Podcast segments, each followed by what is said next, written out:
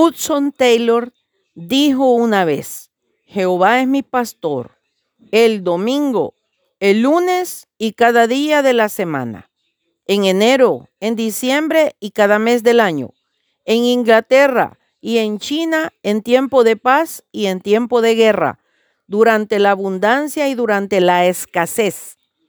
En otra oportunidad escribió, todos los tratos de Dios con el creyente están llenos de bendiciones.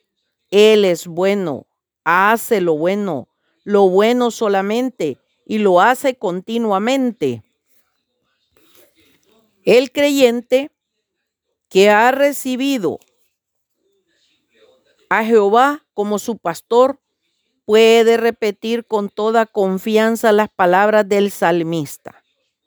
Ciertamente el bien y la misericordia me seguirán todos los días de mi vida.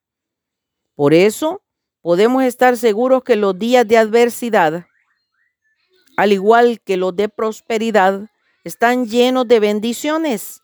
El creyente no necesita esperar hasta cuando pueda discernir las razones de una aflicción que le haya sobrevenido para estar tranquilo. Él sabe que todas las cosas ayudan a bien a los que a Dios aman. El pastor es responsable por las ovejas, no la oveja por el pastor. Lo malo que hay en nosotros es que a veces pensamos que somos pastor y oveja y que tenemos que guiar y seguir. Bienaventurados somos cuando nos damos cuenta que Él es responsable por nosotros. Él va adelante y el bien y la misericordia nos seguirán. Esta meditación debiera leerla cualquiera que esté bajo severas pruebas hasta el punto del quebrantamiento. Alguien que esté afligido por el mañana.